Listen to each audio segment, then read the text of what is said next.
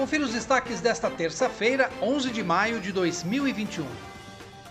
O vereador Pedro Kawai está solicitando ao prefeito Luciano Almeida que apresente explicações sobre quais são os critérios que a prefeitura utiliza para aplicação dos valores do metro quadrado nos terrenos e nos imóveis através da planta genérica de valores do município.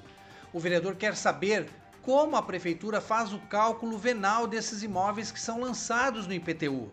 Isso porque Kauai tem recebido várias reclamações de munícipes que questionam por qual razão o valor do metro quadrado é mais elevado em determinados bairros da cidade que, mesmo não sendo considerados nobres, tiveram o valor do metro quadrado reajustado.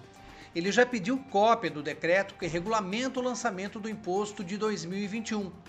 Por força da legislação local, a Prefeitura tem até 15 dias para apresentar respostas ao requerimento que foi aprovado na reunião extraordinária realizada ontem pela Câmara de Vereadores. E a Anvisa, Agência Nacional de Vigilância Sanitária, divulgou hoje uma recomendação solicitando a paralisação imediata da vacinação contra a Covid-19 de mulheres gestantes com imunizante da AstraZeneca Fiocruz. A recomendação foi adotada após a morte de uma gestante no Rio de Janeiro que recebeu a vacina. A orientação segue até que a Anvisa entenda se existe alguma relação entre a vacina e o óbito dessa gestante.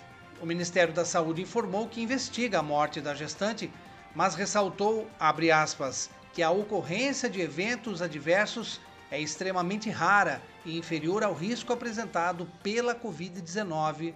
Fecha aspas. Acompanhe os nossos podcasts pela Rádio Kawai disponíveis no Facebook, Instagram e no Spotify.